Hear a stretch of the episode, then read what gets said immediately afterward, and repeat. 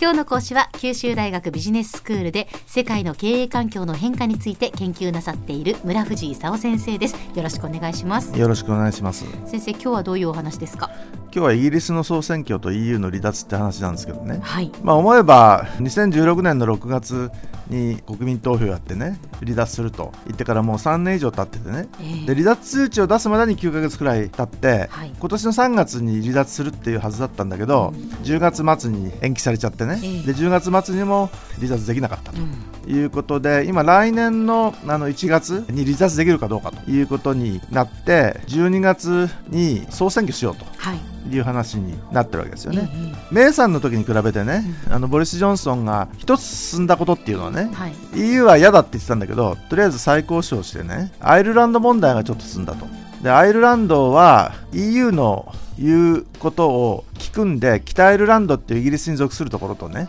それからそのアイルランドの間で国境管理しないということで合意したんですよ。はい。その後そのいつその EU のルールに従うのをやめるかっていうのは北アイルランドで決めてくれというようなことで新合意がまずできたわけですよ。ええ。で新合意を今度そうじゃあ議会がその賛成したのかっていうとね新合意そのものはまだあの賛成してないんだけど新合意を達成するための関連法案の骨格は承認したんです。うんただボリス・ジョンソンとしてはじゃあそれに従って10月末まで離脱しようとしたらね審議を加速させようっていう動議が否決されちゃってね結局1月まで延期するということに、ま、なったわけですよ。で12月12日にね総選挙するわけですけど問題はその保守党が過半数を取れるかどうかと。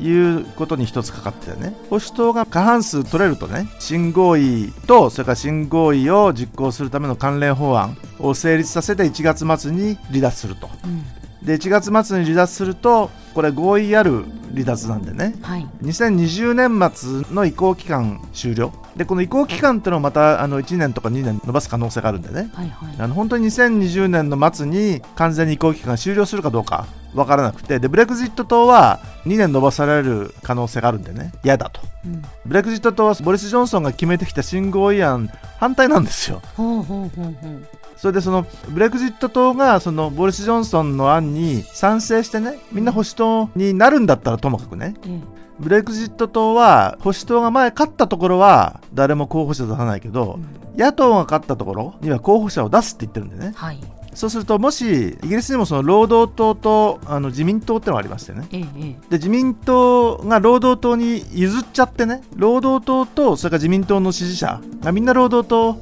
に入ればねええ。今度労働党はどうしたいかというとねもう一回 EU とネゴしますとで労働党案とそれからその EU に残る案とね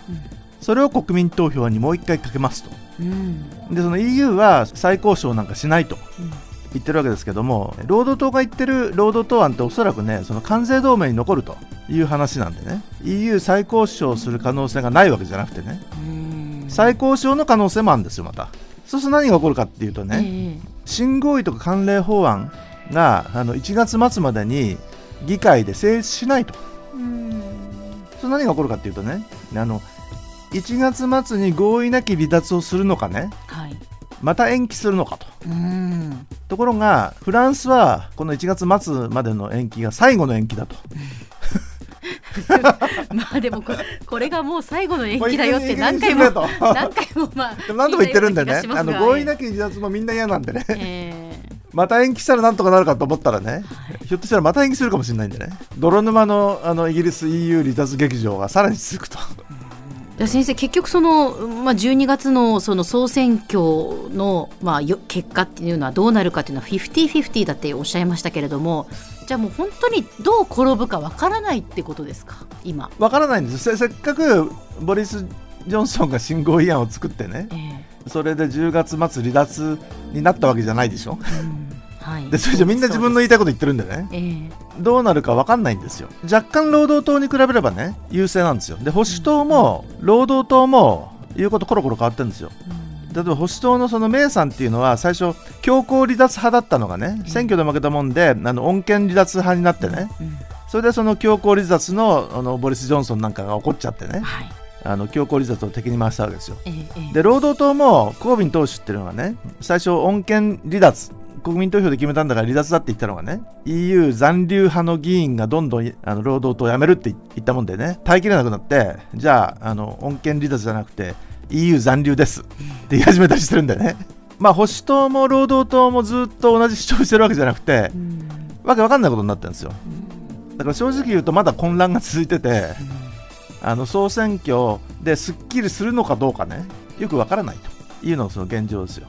で、スコットランドとアイルランドなんて言ってるか知ってます？なんて言ってるんですか？スコットランドはね、イギリスがもし離脱したらね、2度目の国民投票をやって、スコットランドは残りたいかもしれないと。うんアイルランドはね、ボリス・ジョンソンにとりあえず国境管理なしでね、EU の言うこと聞けって言われちゃったわけですよ。だけど、後で EU のルールに従うのをやめたければね、やめてもいいよと。でもそれやめた時にどうなると思います？やめた時にね、昔の北と南の戦いがね、また復活するんでね。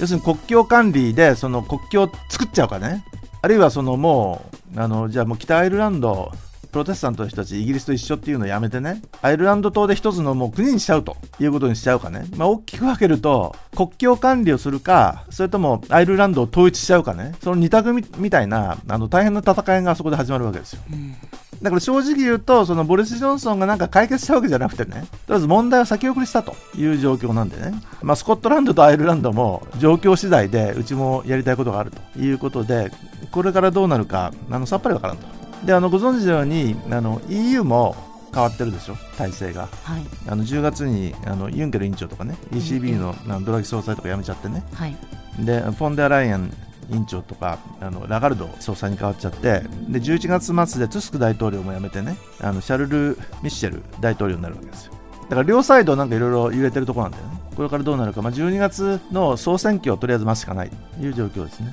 では先生今日のまとめをお願いします。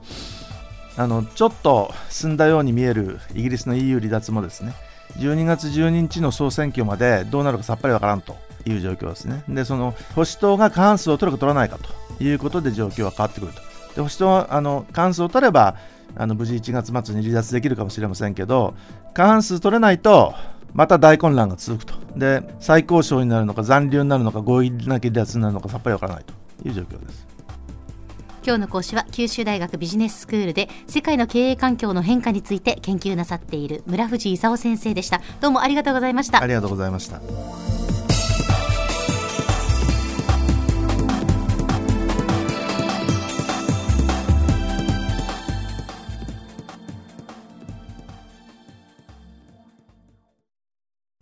QT プロは通信ネットワーク、セキュリティ、クラウドなど QT ネットがお届けする ICT サービスです。